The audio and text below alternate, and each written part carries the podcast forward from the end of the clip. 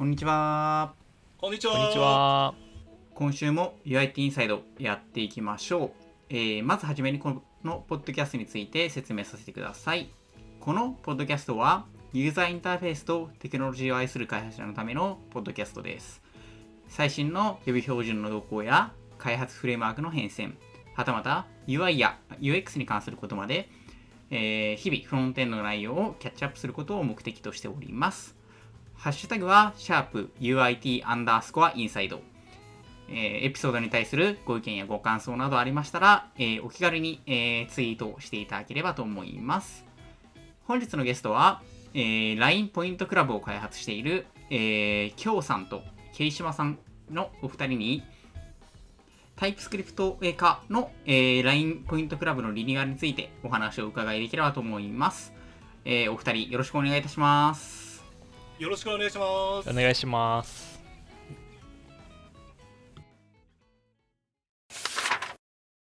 それではですね、早速ゲストの紹介から入っていきたいと思うんですけど、えーまずは京さん、お願いできますでしょうか。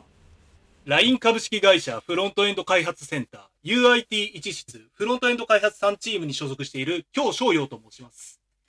現在担当しているプロジェクトは、えー、と LINE ポイントクラブと、えー LINE ライブ CMS プラットフォームのフロントエンド開発です。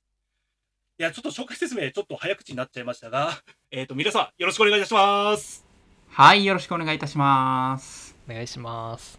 それでは続いてですね、アモンさんお願いできますでしょうか？はい、えっと、LINE グロステクノロジー株式会社、えっと、UIT チームに所属している、えっと、ケイシマアモンと申します。えっと、僕、京さんと同じく LINE ポイントクラブの方のフロントエンド開発を担当してます。よろしくお願いします。はい、よろしくお願いいたします。それでは早速お話をお伺いしたいと思うんですけど、えーと、今日ですね、まずはじめに今回リニューアルした LINE ポイントクラブについて簡単にご紹介いただけますでしょうか？もちろんご存知でない方も、えー、と結構まあいらっしゃるとは思うので、えー、とまず LINE ポイントクラブというサービスについて、えーとまあ、簡単に説明は進めていこうと思います。えー、と LINE ポイントクラブは2013年に LINE フリーコインという名前でリリースされた、まあ、ちょうど LINE 創世期に作られたファミリーサービスの一つですね。で、その後に、えー、と2016年の4月頃ですね、えー、と LINE ポイントという名前でリニューアルしています。で、えー、とあとは今年、えー、と2020年5月に、えー、と LINE ポイントクラブという名前でまた新たにリニューアルされております。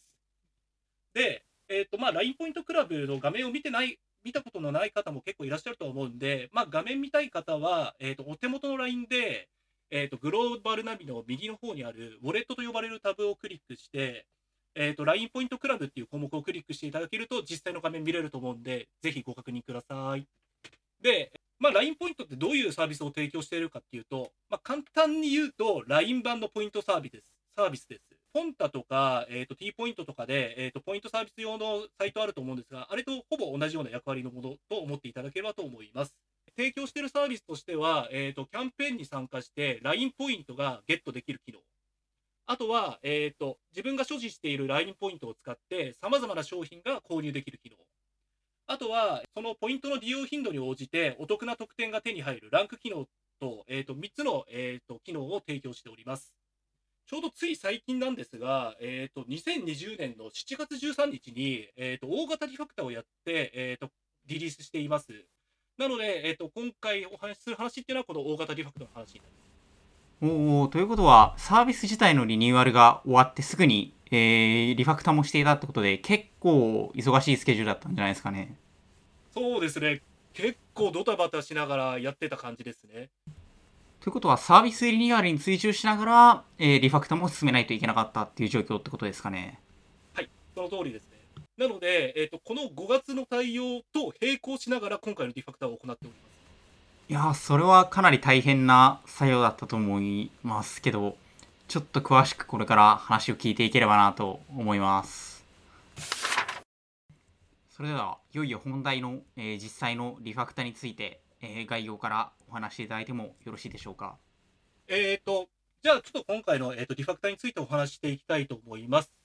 で、今回のこの7月にやったリファクターなんですが、えっ、と、まあ、社内で通称リフ対応と呼ばれている、えっ、と、リファクターを行っています。なるほど。リフ対応ですね。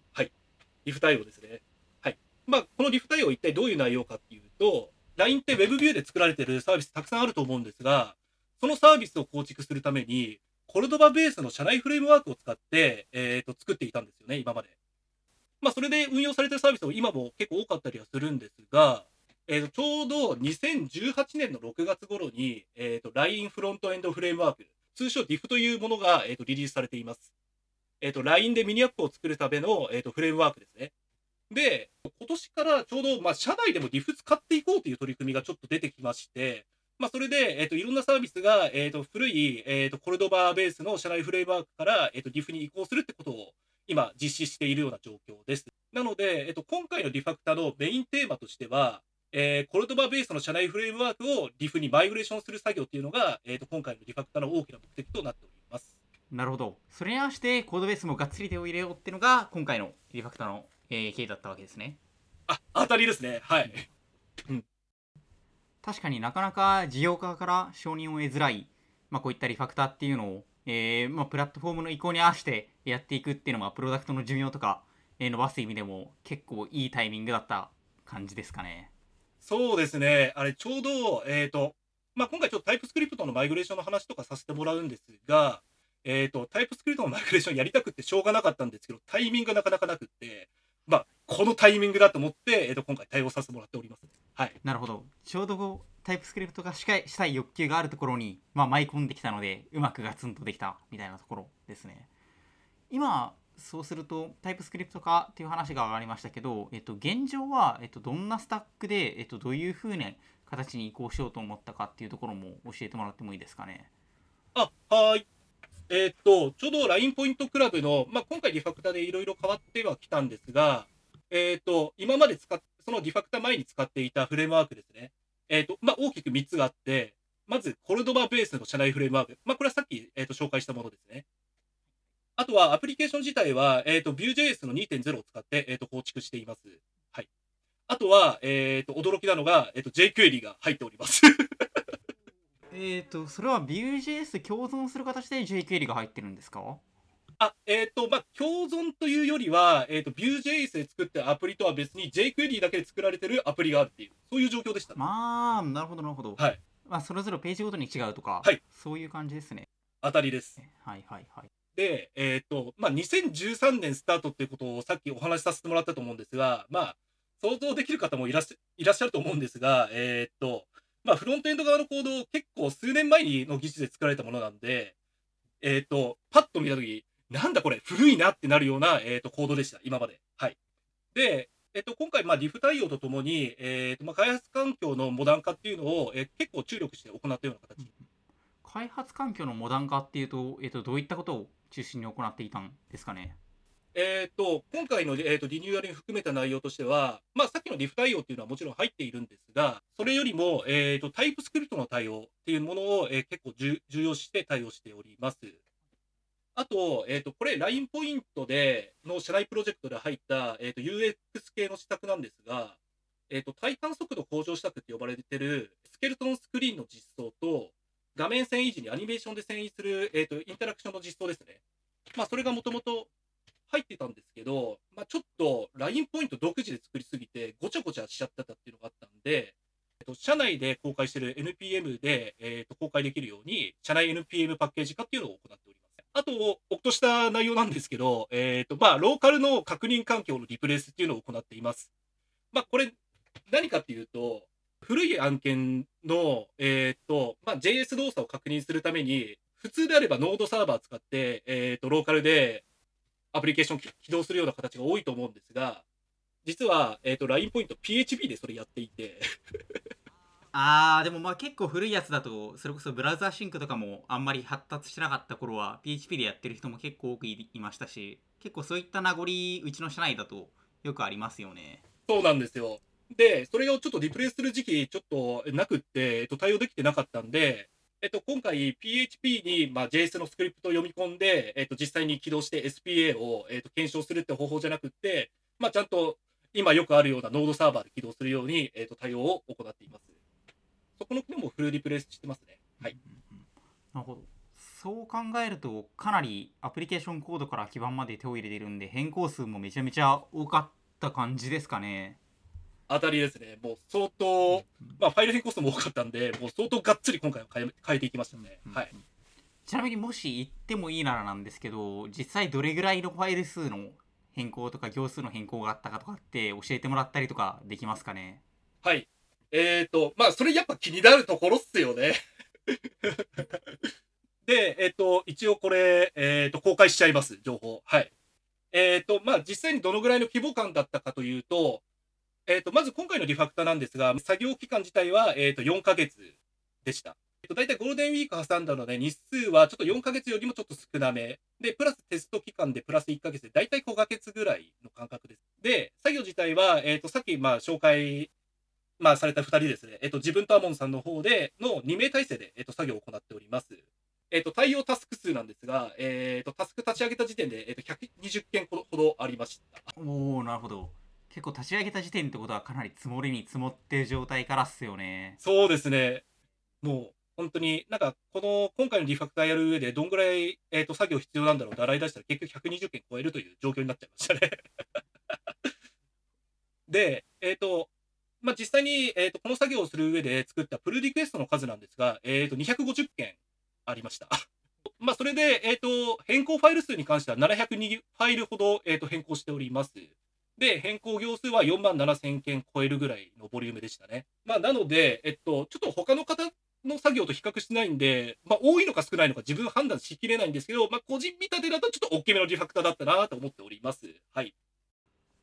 いやーでも実際そうっすね結構新規のプロジェクトとかって作るとまあフレームワークのコードだとかまあなんかヤンロックとかパッケージ JSON とかいろんなファイルが作られると思っていて作った段階で2万行とか3万行いくことって結構あるかなと思うんですけど今回に関してはリニューアルっていう風な形となるので、まあ、そのあたりが全然ないって考えるとなんでしょうちょっと言い方あれかもしれないですけどそのかさ増しみたいなのができないんで、かなり多いボリュームの うん。こコードのアップデートになるんじゃないかなと私思いますけどどうなんでしょうかね。ああ、あ、やっぱ花谷さんの方でもその認識なんですね。なるほど。あ、よちょっと良かったです。はい。いやー私もかなり物量が多めで大変だなっていう印象を受けますねやっぱり。そうですね。で、えっと、まあ、今回、まあ、物量多めだったんで、どんだけハードなことやってるんだろうって思われる方多いのかもしれないんですけど、実はあんまりそんなことなくって、現場の方を。えっと、まあ、今回、えっと、今までって、えっと、LINE ポイントクラブって自分一人体制で、えっと、フロントエンド対応してたんですが、えっと、今回からちょうど、えっと、アモンさんに入ってもらって、複数人体制、まあ、やっとチームとして動けるようになった感じですね。はい。で、まあ、それに伴って、えっと、なるべく、まあ、ストレスなしで、えっと、作業ができるように、えっと、計画結構細かく組み上げたんですよね、今回。と、まあ、こういうやり方でやれば、えっと、こういう順番でやっていけば、えっと、ストレスを感じるようなサイドエフェクトに合わずに済むだろうみたいな順番をちゃんと決めてから、好きなもん選んでくださいって形式にしたんですよ。なんで好きなことを好きなだけやって、まあ、気がついた、まあ、本当に4ヶ月経って気がついた時に、あ、俺らめちゃくちゃコード直したじゃん、ウェーイみたいなノリになってたんで、意外に現場の方は和気あいあいとやってた感じなんですよね。おおなんかそれはかなりいいっすね。えどうですか？アモンさん実際にノリノリでやってきたりしましたかね？そうですね。なんか気づいたら結構あ結構直してるじゃんみたいな感じで達成感ありましたね。おなるほど。結構リファクターっていうと古いコードと向き合わないといけなくて辛い辛いところもある作業かなと思うんですけどなかなかノリノリでやれてたっていうのは結構いい感じっすよね。では少しここからは、えっと、テクニカルなことについてちょっと聞いていきたいなと思うんですけど、えっと、実際、えっと、今回タイプスクリプト移行っていう一番大きな、え作業をやったかなと思うんですけど、なんかどうやってやっていったとか、まあどんな風に工夫していったみたいなのを、えっと、聞きたいかなと思っています。まずはじめにですね、えっと、タイプスクリプト移行をどうやってやっていったかみたいなのを簡単に説明してもらってもいいですかね。はい。じゃあちょっと、えっ、と、今回対応したタイプスクリプトについてちょっと説明していきたいと思います。で、正直な話、今回のリファクタで何が一番楽しかったっていうと、まあ、タイプスクリプト対応とテストコードの整備でしたね、正直な話。で、えっと、まあ、このリファクタ前のコードっていうのが、ちょうど、えっと、2016年末頃に、えっと、リファクタして策定したものだったりするんで、まあ、ビューの2.0使ってるにしても、結構古い、えーと、コードだったりしたんですよね。で、あとは、えっ、と、まあ、なのでタイプスクリプトでの実装はなし。あとはテストコードの方も、あまり時間なくって全然整備できてなかったんで、まあ、それがすごいちょっと悪い状況でしたね。はい。まあ、なので、えっ、と、今回タイプスクリプトとテストコードっていう意味で、えっ、と、いろいろ対応していった感じです。で、と、とはいえ、えっ、と、まあ、さっきもお話した通り、結構これボリュームあるんですよ、今回の、えっ、と、ラインポイントのマイグレーションって。で、大型案件で一朝一夕で、えっ、と、マイグレーションができる規模感では正直なかったので、今回は、えっ、と、中長期でタイプスクリプト化を進めるための、えっ、と、まず実装基盤ですね。タイプスクリプトをすぐに入れられるっていう実装基盤を整備して、で、プラス、えっ、と、まあ、簡単に、えっ、と、TS 化ができる、ユーティル関連のコードの TS 化っていうのを、えっ、と、進めていった感じに、このラジオ聞いてる方で、えっ、と、まあ、中長期、うん、だ量多いんで納得だっていう方と、あれ？なぜ中長期でやるの？みたいな、えっ、と、疑問を持ってる方って多分絶対分かれると思うんですよね。で、そういった意味でちょっと説明していくと、えっ、と、まあ、ゼロからタイプスクリプトで実装するのと、イクマスクリプトをタイプスクリプトにマイグレーションすること、これだいぶ勝手実は違うんですよね。はい。で、マイグレーションだと、とゼロベースだと、まあ、そもそもぶち当たる導入障壁の数が、つまり課題の数ですね、が全然違うっていうのがあります。でまあ、実際に今回の対応で、えー、とどういった問題があったかというと、まず、えっと、2016年度なんで、Webpack が2.0で、バベルがめちゃ古いやつという問題がありました。その状態だとタイプスクリプト入れられません。ってことで、まず、この Webpack やバベルのアップデートっていうのを必死にやりました あとは、えっ、ー、と、さっき jQuery って話もあった通り、jQuery は何でビルドしてるかっていうと、グラントでビルドしておりました。なんで、グラント依存のアプリケーションに TS を入れるために、じゃあ、グラントからどう引き剥がそうかとか、そういった課題が出てきたりしましたね。あとは、えっ、ー、と、古い設計のものなんで、えっ、ー、と、まあ、よくあるやつなんですけど、どんな方でも返却してしまう古いユーティル、結構ありましたね、今回。あれをどういう風に作り直すかとか。まあ、そもそも、えっ、と、JS ファイルの数としては500ファイル超えていたんで、このラインポイント、えっ、ー、と、ディファクタ前から。はい。なので、その500ファイルどうやって作業するのみたいな ところももちろんありましたし、あとは、えっ、ー、と、今の処理をちゃんと維持しつつ、いかに影響できないようにタイプスクリプトを、えっ、と、導入できるかっていうのも、えっ、と、一個の課題としてはありました。なので、ちょっとまあ、すごいアバウトな大きめな話なんですけど、まあ、そういった課題が、えっ、と、あって、なおかつそれをファイル単位で見ていくと、めちゃくちゃ細かい タスクがたくさん積み上がるような形になっちゃうんで、なので、えっ、ー、と、なんだろう、本当にマイグレーションはゼロベースと勝手違うなっていうのを今回は本当に強く思いましたね。はい。ここからは、まあ、完全にちょっとこれ持論になっちゃうんですけど、えっ、ー、と、タイプスクリプトって結局、えっ、ー、と、いろんなユーザーたちが、に使ってもらいたいという、普及させたいという、まあ、大きな意思が、この実際にコントリビュートしてる方々に、えー、の思いとしてあったと思うんですよ。で、それの傾向があって、今、えー、タイプスクリプトは中長期で徐々にマイグレーションできるように進化したと私個人としては考えています。まあ、他の言語だとあまりないですよね。この JavaScript から、えー、タイプスクリプトに移行するのが非常に簡単で、徐々にできるっていうのが、えーと、特徴してないとは思っているんで。うんうんうん、あんまないと思いますね。うん、なので、えっ、ー、と、まあ、他の言語のマイグレーションに比べるともちろん簡単なんで、一気にやっちゃいなよって、やっぱなっちゃったりはもちろんするんですよ。もちろんするんですけど、結局、マイグレーションはマイグレーションで、まあ、言語レベルのマイグレーションっていう扱いのものになるんで、まあ、えっ、ー、と、業務タスクの種類としては、もう本当にパールのアプリケーションを Java にマイグレーションするのと、イグマスクリプトをタイプスクリプトにマイグレーションするの、えっ、ー、と、カテゴリーとしては全く一緒なんですよね。はい。まあ、それがあるんで、まあ、ただ、えっ、ー、と、パールから Java にマイグレーションする場合って、まあ、それのために人員一気に増やして集中開発して短期で終わらせるみたいな、やっぱやり方をやると思うんですけど、逆にタイプスクリプトの場合って中長期でマイグレーションできるって強みがあるんで、もうその今回はその強みを生かして、えっ、ー、と、中長期計画ということで、えっ、ー、と、立てさせてもらいました。まあ、一応そういう流れですね、中長期計画。いや、でも、京さんの持論はすごい、今のタイプスクリプトのそのツールキットの特性に合っていると言いますか結構昔とかってタイプスクリプトを使う人だけが使ってる頃ってやっぱり、まあ、厳密さを求めるあまり、あんまり、その、まあ、移行の場合あったら緩くていいんじゃないかみたいな話とかってあんまりなかったかなと思うんですけど、やっぱりそれは、えっ、ー、と、ユーザーベースもそうですし、まあ、その多分、えっ、ー、と、言語としての進化みたいなところも含めて、まあ、どんどん JS と共存しやすいような風に作られているのが、まあ、文化としてもそうですし、まあ、技術としてもそうなってるっていうのはすごい特徴かなと思いましてなんか本当にタイプスクリプトぐらいじゃないかなって思ってるんですよね。この中長期でマイグレーションできるように、こう、並行して進められるものっていうのは。まあ、それがあるんで、うん。やっぱそこの強みっていうのは、やっぱタイプスクリプトの一個の、えっ、と、本当に魅力であるかなと思。で、えっと、まあ、こういう形で、えっと、まあ、中長期の、えっと、対応ということで、えっと、今回進めさせてもらってます。で、えっと、まあ、そもそもタイプスクリプトどういう目的であなたたちは導入してるのっていう思ってる方もいらっしゃると思うので、ちょっとそちらのお話しさせてもらおうかなと思っております。えっと、まあ、フロントエンドエンジニアって、まあ、たくさんいらっしゃると思うんですけど、まあ、いろいろな方、まあ、考え方持ってる方いらっしゃって、まあ、もちろんタイプスクリプトは恩恵が強いので、積極的に入れていきましょうという意見の方もいれば、えっと、理屈では、頭ではちゃんとそのメリットっていうのは理解できてるけども、心のどこかで迷いや不安を拭えないまま頑張ってる人、それと戦ってる人っていうのも、まあもちろんいるとは思っています。はい。で、私自身も、まあ正直今回、えっ、と、タイプスクリプトやろうぜって超言い始めてるのが2019年の末頃から、あ、違う、2020年頃からで、2019年の前半ぐらいはまだ結構迷ったんですよね、実は。自分の方も。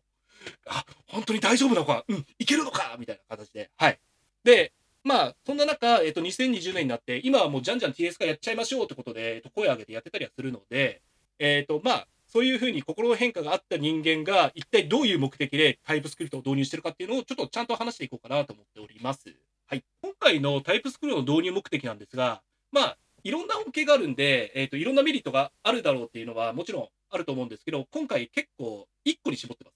えっ、と、私たちとしては。はい。えっ、と、まあ、大きなスローガンとしては、新しいメンバーが古い技術を勉強するよりも、モダンな技術で、えー、と即戦力になる環境を整備すること。それを第一の目標としています。まあ、これちょうどアモンさんの から教えてもらった言葉なんですけどね。はい。もう完全に。あ、で、ただこの言葉にめちゃくちゃ、あれ、共感したんですよ、自分。で、これを、えっ、と、まあ、どんどんどんどん、えっ、と、考えをやっていくと、まあ、いろんなちょっと答えが出てくるんですけど、まず、えっ、と、そのモダンな技術で即戦力となる環境を作って、新しい人を迎え入れましょうっていうのは、新しいメンバーを迎えるための運用体制とコード整備を行っていきましょうってことになります。で、それって何を指すのかっていうと、まあ、チームビルディングだったり、もうチームメンバーのメンタルケアができる環境をちゃんと作っていきましょうっていうことに、えっと、つながると思います。で、えっと、私自身が結構そのメンタルケアってものに、を頑張ろうと思っているような人間なんですごい共感して、じゃあもうこれを本当に一番の目標と抱えて、えっ、と、タイプスクリプトの導入をやっていこうということで、えっ、と、決めてやって、えっと、チームメンバーのメンタルケア、まあ、チームのメンバーたちがちゃんと、えっ、と、開発ができるような環境を整えるのに一番適していたのが、もう本当にタイプスクリプト。タイプスクリプトの特徴としては、えっ、と、ソースコードはもちろん変わるんですが、それ以上に、えっ、と、チームの、えっと、仕事の仕方、ワークフローが、もう、にも影響を与えると私自身はすごい思っています。まあ、まず、えっと、今回の LINE ポイントの例で言うと、えっと、まあ、レビューの質が一気に上がりましたね、タイプスクリプト。今までって結構ラフな感じで、えっと、コード確認して OK、OK みたいな形になってたんですけど、タイプスクリプトを入れることによって、えっと、この方でちゃんと返却するっていうのを意識した上での、えっと、形になるので、まあ、そもそもまず、えっと、それを意識した上での設計、今までの古いちょっとダメな JS の設計を直すとか、えっと、そこら辺も、えっと、影響が入っていた感じですね。で、それをやる上で、じゃあここは、えっと、今こういう仕様があるから、えっと、こういうふうにやっていきましょうとか、ここは、えっと、タイプスクリプトの型として、えっと、正しくないと思うんで、えもっとちょっと厳格にやっていきましょうか。そういった議論がすごいできたんで、えっと、レビューの質自体は上がりました。あほうほうほうということはあれなんですかね、まあ、そもそもタイプスクリプトに移行することによって、まあ、自然と、えーコード品質に対する意識がより高くなるみたいなモチベーションもあったっていうところですかね。あ、そうですね。もう完全にそれを期待してのタイプスクリプト移行でしたね、今回は。あと、よくタイプスクリプトの特徴で出てくるのが、作業コストの削減って話が、まあ、よく出てくると思うんですよ。えっ、と、で、自分の中の考え方としては、作業コストの削減って結局、えっ、と、環境をきれいに整備して、メンタルケアができた付加価値の一つに過ぎないと、えっ、と、自分は考えているんで、まあ、チームのをちゃんと変えたって部分が、えっ、と、成し得た時に、この作業コストの削減っていうのは、えっ、と、やっと表面上に現れると。なので、えっ、と、まあ、今回は、えっ、と、まあ、長期計画ってこともあるんで、えっ、と、作業コストの削減自体は、正直な話、そんなに高い KPI としては、えっ、と、持ってもないです。作業コストは、もう最悪削減できなくてもいいなって。もう作業コストの削減というよりは、えっ、と、メンタルケア。もうそっちの方を重要していこう。で、そのメンタルケアを上げることによって作業コストの削減っていうのは確実にできるだろうっていう考えのもと、えーと、この目的っていうのは立てていますね。いやー、そう言い切れるのはめちゃめちゃえ正直かっこいいっすよね。いや、もうすみません。なんかもう、なんか自分一人よかれみたいな感じもあるんですけど、ありがとうございます。はい。で、えっと、今ちょっと作業コストの削減って話したと思うんですけど、まあ、削減は一応目標としては立ててないものの、まあ、コストの削減はできると思ってます。一旦自分の方で作業コストの削減による、えっと、投資コストの回収、どのぐらいできるんであろうっていうのを一応計算出してたりします。で、えっと、ラインポイントの、ラインポイントクラブに関しては、目標値として2年6ヶ月ぐらいあれば、えっと、その投資したコスト分を回収できるであろうという、ちょっと目安を今立てています。で、えっと、まあ、それの目安立てる上ですごい重要なのが、作業人数と作業頻度だったりします。作業人数と作業頻度が多ければ多いほど、えっと、短期で、えっと、投資コストの回収ができます。ただし、えっと、作業人数が1人で、作業頻度もそんなにないとかであると、えっと、多分投資コストの回収5年とか6年とか普通にかかっちゃったりはするんで、なので、もしかして導入してを検討している方で、もう1人でやってるっていう方に関しては、えっ、ー、と、そうですね、投資コストの回収、ちょっと難しいかもしれないんですけど、まあ、今後、人を増やす計画があるんであれば、その増えた人たちのメンタルケアには確実につながるんで、まあ、タイプスクリプトの導入は超お勧めします。はい。作業コストの削減が、まあ、実際に、まあ、まあ、一応こういう計算出してて、叶わなかったとしても、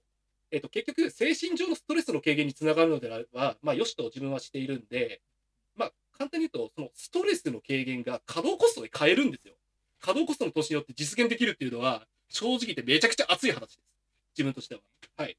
で、えっと、自分としては、今の仲間と未来の仲間を救うために、タイプスクリプトを入れようっていうのを言っていってるんで、まあ、一応、まあ、そ、今からちょっとタイプスクリプト今悩んでるけど、入れようって思ってる方は、もう本当に仲間と未来、もう本当に今の仲間、未来入ってくる仲間を救うためにタイプスクリプトを入れるっていうのを心に持つと、すごい、え、ー、と、導入しやすくなると思います。はい。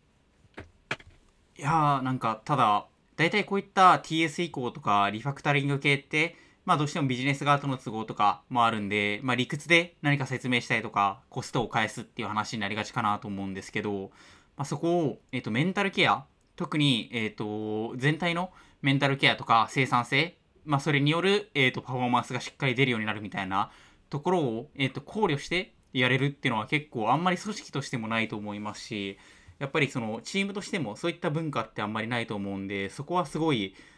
なんか、今の仲間と未来の仲間を救うために、え、ー、と、やるんだっていう風に思い切れるっていうのは、やっぱりその、今の開発チームの良さとか、まあそのリーダーの、リーダーシップの、えーと、強さみたいなのが現れているゆえなのかなと思って、すごいいい開発風景だなと私は感じましたね。まあちょっと変わり者なんで っていうのはありますけどね。はい。いやーでも、この話を聞いて、やっぱりそこはすごい京さんの強みですごいところだなと改めて思いましたね。えー、ここまでですね、実際にタイプスクリプト移行を始めるにあたって、まあ、どういった、えーと、マインドでもって臨んでいくかとか、えーと、どういうふうに進めたかっていう話を聞いていったかなと思うんですけど、ちょっとここからは技術的な内容というか、えー、タイプスクリプト移行にあたって実際どういった形で取り組んでいったかとか、まあ、どういったふうに手をつけていったかっていうところを、えーと、ここからはアモンさんに、えーと、聞いていきたいと思っているんですけど、まずどういうふうに進めていったかとか、え、紹介していっていただけますでしょうか。今回 TS 対応をしたタイプスクリプト対応をした上で、まあ、結構、えっと、いろんなことをやってきたかなと思うんですけど、と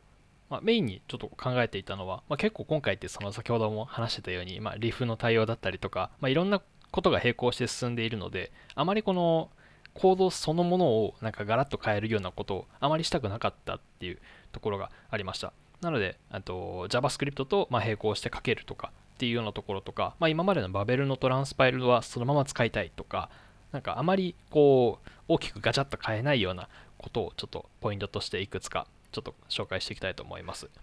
はい、とまず1個目なんですけど、えっと、えっと、tsconfig の設定で、まあ、arrow.js っていうオプションがあると思うんですけど、まあ、こちらを有効にしていました。で、まあ、これをやらないとそもそも JavaScript のビルドが通らないみたいな話もあるんですけど、まあ、これがちょっとまず大前提にあるような形となります。で、次になんですけど、と、ターゲットの方を、まあ、ES2019、まあ、今回は ES2019 にしたんですけど、えっと、まあ、その先ほど言ったような、まあ、バベルで今、トランスパイル、ES5 にトランスパイルをしているような状況で、えっと、タイプスクリプトの方でも多分ターゲット ES2015 とか ES5 とかにすると、まあ、その、そのコードにトランスパイルをしてくれるんですけど、もし何かバグが入った時に、これは何が原因なのかっていうのがちょっと切り分けがしづらいかなと。もしかしたらそのタイプスクリプトのトランスパイルによるなんか変なコードが入って、それが悪さをしているのかもしれないみたいなところを、まあ、疑うようなことがあるかもしれないので、まあ、今回はちょっとそれをなるべくそういうなんか要素をなるべく排除したかったということもありまして、まあ、一旦 ES2019 のままバベルに通して ES5 へトランスパイルをしてもらうような形にしてます。えー、と次ですけど、えっ、と、ビューのデコレーターみたいなものって結構今、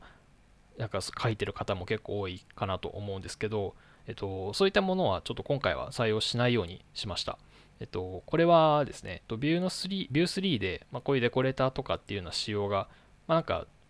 RFC としてはあったんですけど、それがまあ採用されない、入らないっていうことになったので、ま、ちょっとここでもし入れたとしても、またなんかそれを戻さなきゃいけなくなるかもしれないとか、まあ、そういうことをちょっと考えて、今回は見送りにしました。で、4つ目なんですけど、えっとまあ、タイプスクリプトを導入したときに、まあ、ちょっと、なんだろう、型のチェックも一緒に走ってしまうので、やっぱりここビルド時間が伸びちゃうみたいなところが、やっぱりちょっとビルドしてみて、やっぱり長いな、みたいなことをちょっと、京さんとも話してて、そこでちょっとなんとかしましょうということで、今回は ForkTS チェッカー Webpack プラグインって、まあ、よく使われるものだと思うんですけど、まあ、型のチェックと、まあ、実際のトランスパイルをま別のプロセスで並行して走らせることで、ちょっと早くしましょうみたいなものを今回は入れてます。はい、で、まあ、5点目なんですけど、まあ、今回テストで、まカルマが入ってはいる、まあ、入ってるだけの状態だったんですけど、まあ、こちらを JSON を使った構成に変えています。と多分ビューだとジェストを使うのが一般的なんそうですね。えっ、ー、と、ビューローダーが、えっ、ー、と、もともと、えっ、ー、と、実装が仕様だった、えみたいな時代にですね、えっ、と、ビュージェストが、えっ、と、比較的、えっ、と、実際の実装に近いっていう内容で、え使われていたりしたという認識ですね。なんで、ここも、えっ、と、さっき言った、まあ、他の人が入った時に、なんだこれってならないように、まあ、一般的な構成に近づけようっていう、まあ、意味もありまして、ここはジェストに移行しています。で、テストがまほぼ書かれていなかったので、まあ、ここの移行コストはまほぼなしっていうことで、まあ、とりあえずポンと入れることにしました。はい。で、6点目ですね。6点目は、えっ、ー、と、ToDo の型を、えっ、ー、と、今回自分たちで定義して、えっ、ー、と、そうですね。まあ、どうしてもタイプスクリプトに書き換えるときに、どんどん芋づる式にというか、ここを直したらこっちの型チェックがダメになって、これを直したらさらにあっちが、みたいなことが結構起こりがちかなと思うんですけど、まずはちょっとそのファイルだけの変更に留めておきたいみたいなこととかも結構ありますし、そのためにちょっと一回、エニーでちょっとなんとかしておこうみたいな、ちょっとお茶を濁しておこうみたいなことはあるんですけど、まあ、ただエニーって書くだけだとちょっと、なんでしょう、この後また忘れた頃に見たら、なんだこのコードはみたいな風になってしまうかなと思うので、ここもまたあの、todo の t で、ジェネリクスで、まあ、本当は何をしたかったかみたいなところを書いて、で、一旦ちょっと、まあ、ちょっと置いときましょうみたいなことをやるようにしてます。で、最後、これは7点目なんですけど、これは、えっと、花谷さんに教えてもらったところなんですけど、結構、 Vue の SFC で TS を導入すると、なんか、どうしても、ちゃんとしてるはずなのに、ビルドが通らない、型がおかしいみたいな時がありまして、まあ、こういう時は computed にちゃんと返り値を書くと、あの、タイプチェックがうまくいくよみたいなことを教えてもらって、これが結構いろんな面で助かりました。あ、いえいえ、うん、こちらこそ、えー、お役に立てたらならよかったかなと思います。なんか今、ここまでで、えっと、7つ、えー、紹介してもらったかなと思うんですけど、ちょっと私の方で TS 以降ですごい気になっているところがあって、ちょっと1個質問したいなと思うんですけど、えっと、jQuery の部分があるっていうのを、ちょっと冒頭に京さんがおっしゃってたかなと思うんですけど、jQuery の部分って移行にあたってどうなったのかとか、あと TS の、えー、部分とかもあるかなと思うんですけど、今どうなってるかっていうのをちょっと教えてもらってもいいですかね？あはい、えっと、そうですね。えっとまだちょっと jQuery を使っているコードがまあ少し残っているようなところもあるんですけど、まあ、具体的にちょっと言いますと、例えば、なんだろう、えっと、jQuery の proxy っていう、ま、関数 this を正しくちょっと引き回すために使うようなものだったりとかっていうのは、まあ、 function のあの bind っていうのを使ったりとかあとはオブジェクトをまあマージするために使っている extend って言われるものは、まあ、普通に Object.assign に置き換えができるみたいなコードが結構あったので、まあ、その辺はもう普通に 脱 jQuery というか、まあ、普通の JavaScript に置き換えるような形でやってます。多分、えっと、 extend の方は厳密に言うと、 Object.assign に変えられないんじゃないかみたいな話も多分あると思うんですけど、まあ、ポイントで使ってる使い使ってる使い方的には、まあ、大丈夫だったっていうところで今回は移行しちゃったような感じですね。結構、なんでしょう、その2013年に出した時みたいなリリース当時だと結構ブラウザのサポートの状況とか、まあ、フロントエンドのツール周りとかで、まあ、結構 jQuery 使ってるよねみたいな部分は結構多いかなと思うんですけど、まあ、結構今の JavaScript で普通に置き換えられるよねみたいなコードも多いし、なんかテストコードだ書きつつ、まあ、実際の動作見つつで1個ずつまあちょっと剥がしていくような形で今回は jQuery をちょっと脱 jQuery という形で進めていきました。なるほどなるほど結構ここであの Jest 入れたのが効いてそうな感じがしますね。そうですね結構この extend とか Object.assign 周りは結構これで結構助かったかなと思いますいや結構いいですね。なんかそういう風に新しく入れた仕組みがうまくワークしてるっていうのはかなりいいことだなと。ちょっとこれもう一点聞きたいんですけどえっとちょっともしかしたら、えー、社外の人だと、えー、経験ない人もいるかなと思うんですけど、えっと今回えっ、と、そのコルドバの基盤からリフへの移行を行ったって話があったかなと思うんですけど、リフって私ちょっと最後に触ったのが昨年なんでちょっとわからないところもあるんですけど、当時は CDN から読み込んで、えー、動かす方法しかなくて、えっ、と、タイプ定、えっ、と、型定義とかもなくて結構自前でプロジェクト内で書いてたりとかしてたんですけど、そのあたりって今ってなんか改善されていたりとか、まあなんかこういう風にやりましたよみたいなのって、えっ、と、あったりするんですかね？ちょっとそこも教えてもらってもいいですかね？はい、えっと、こちらはですね、えっと、まあ、最初の、まあ、おっしゃる通り、えっと、CDN で配布されているものなので、まあ、型定義が当然ないっていう状態から始まったんですけど、まあ、こちらあの最初はもうプロジェクトの方、LINE ポイントクラブのプロジェクトの方で、まあ、自前でゴリゴリと型定義を変えて対応していたんですけど、7月にですね、えっと、リフの NPM パッケージがリリースされまして、でこちらを使って、まあえっと、ポイントクラブの方では型定義のみとして使うようにしてます。とというのも、えっと、NPM のパッケージが今、エクスペリメンタルですよっていうことになっているので、ちょっとこのプロダクトに入れるのはちょっと怖かったっていうところもありましたので、ちょっとあの今回は型定義だけではありますけど、と使うようにしました。なるほどなるほど。SDK 自体は、じゃあ、その stable なえー、安定しているものを使いつつも型定義の、まあ、自前での定義は防いで、えー、いい感じにコーディングしていくっていうのができたって感じですかね。そうですね。はい。なので、えっと、結構ここ、まあ、公式の型定義を使っているっていう安心感が結構大きいかなと。なので、えっと、リフの SDK の NPM パッケージ版が出てますので、皆様ぜひご利用いただければなと思います。なんかちょっと全然意図せず宣伝みたいになっちゃいましたけど、いや、情報ありがとうございます。もし今、えー、リフで開発してる人とかがいたら、えっ、ー、と、よかったらパッケージ版も使ってみてもらえればと思います。あ、そういえば、ちょっと宣伝的な話っていうところで、えっ、ー、と、一点思い出したんですけど、今回、えー、アモンさんに話してもらったタイプスクリプトのコーディングの工夫みたいなところって、えーと、以前イベントか何かで話されていたかなと思うんですけどちょっと多分詳細の、えーと、コードでの取り組みとかっていうのをスライドベースで見たいとかって人もいるかなと思いますのでちょっと紹介してもらってもいいですかね？あわかりました。えっと、以前ですね、と改めて考えるフロントエンドライブラリ、Angular、Vue、React、jQuery などなどみたいなところの、えっと、共有の LT 会というところで、まあ、今話したような大規模改修の裏で TypeScript とテスト導入を進めた話というタイトルで、今回はあとお話しさせていただきました。なんか今話したような内容とかが、あのまあ、ちゃんとスライドにまとまって公開されているので、まあ、ぜひチェックしてもらえればなと思います。あとは、えっと、LINE のエンジニアブログの方でも、と今回 TypeScript の何も使わない方がいい理由みたいなところを、まあ、ツリーツリーシェイキングの観点で紹介しますということで、こちらの方も記事を書いていますので、よかったらチェックしてみてください。えー、ショーノートの方にですね、えー、スライドの埋め込みと URL 貼っておこうかなと思いますので、えー、もしよければショーノートの方ご覧になっていただければと思います。えっ、と、最後にですね、えここまでで、えっと2年半の、えっと、プロジェクトの中の、えっと、第1フェーズが終わって、これからどんどん、え TS としてのコードベースを書いていけるようになったっていうところかなと思うんですけども、その第1段階を終えてで、え、終えて、え、現状の手応えとか、え、今感じてることとか、えこれからに向けて思っていることがあれば、ちょっと聞いていきたいなと思うんですけど、えよければまず、京さんから、えお話をお伺いできますでしょうか？はい。えっと、そうっすね。えっと、手ご、まず手応えっていう話なんですが、手応えは、えっと、間違いなくありました。えっと、そもそもこれ、中長期計画ってことで立ててるんで、えっ、と、実際に目標としている、自分が目標としているビジョンに、えっ、と、チームが、えっ、と、変わるところまでを、本当に、2年だったり3年ぐらいで見てるんですよ。で、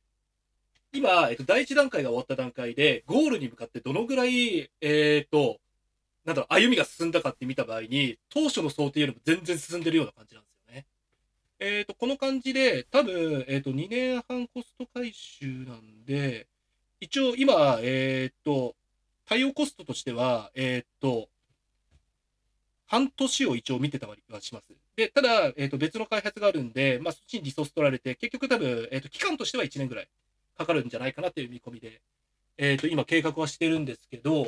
そうですね。で、今回の初回のタイミングですでに、えー、っと、前ちょっとアモンさんに調べてもらったら、TS 対応15%ほどもうできてるっていう、あ、話はもらってるんで、あとは、えー、っと、それに対して、どういう順番で、えー、っと、まだ TS ができてないものを対応していくか。で、その大きな課題となるのが、えっと、まあ、さっきお話出てたデコレーターの件と、あと Vuex のタイプスクリプト化の件ですね。あれを今考えてる最中っていうのが、えっ、と、今のステータスにはなりますね。はい。いやそれはそれでなかなかやりがいがあって楽しそうですねそうですねちょっと笑い出ちゃうぐらい楽しみですね まあなので、えっ、ー、とそうですねまあちょっとやっぱ歩みはちょっとゆっくりはなっちゃうんですが、えっ、ー、と確実に、えーと、タイプスクリプト化を進めていって本当にもうみんながストレスを感じないそういったチームを作っていければなとは今思ってるところです。はい。いや特に、えー、デコレータをどうするかとか、えー、と BX どうするかみたいな話は、まあ、これから View3 が、えー、と出ていくにあたってまた進捗とかも結構出てくるかなと思うので、ちょっと、えー、もしよかったらですけど、えー、とこの TS 化対応を始めたものが、えー、と次の、えー、半年とかでどうなったかっていうのは、えー、またよよかったら、ポッドキャストで、えー、聞いていければなと思いますので、えー、ぜひぜひその時は出演またお願いできればなと思います。えー、今日は本当にありがとうございました。というわけで、えー、本日はですね、えー、LINE ポイントクラブにおけるタイプスクリプト移行を含む、えー、巨大リファクタリングの、えー、全貌について、きょうさんとアモンさんのお二人についに話していただきました。えー、LINE のフロントエンド開発組織 UIT では、このようなフロントエンドに関する、えー、議論や、えー、学び、えー、ナレッジの共有などを日々行っております。えー、今外に出ているもので言うとですね、えー、View3 スタディや、えー、ゴールデンウィークの自由研究などは、えー、社内的に始まった企画を外にアウトプットしたものなので、えー、もしこれからも、えー、内部で学びが生まれたら、このポッドキャストやミートアップなどで、えー、どんどん発信していきたいと思っております。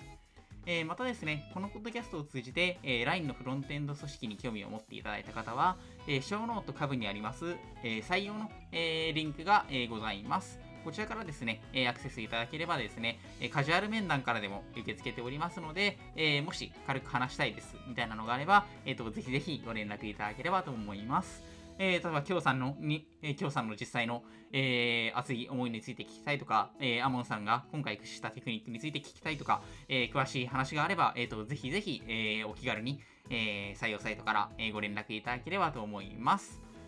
というわけでですね、えー、今回は、えー、きょうさんとアーモンさんとともに、えー、LINE ポイントクラブの、えー、タイプスクリプト移行について、えー、話を、えー、聞いていきました、えー。お二人ともありがとうございました。ありがとうございます。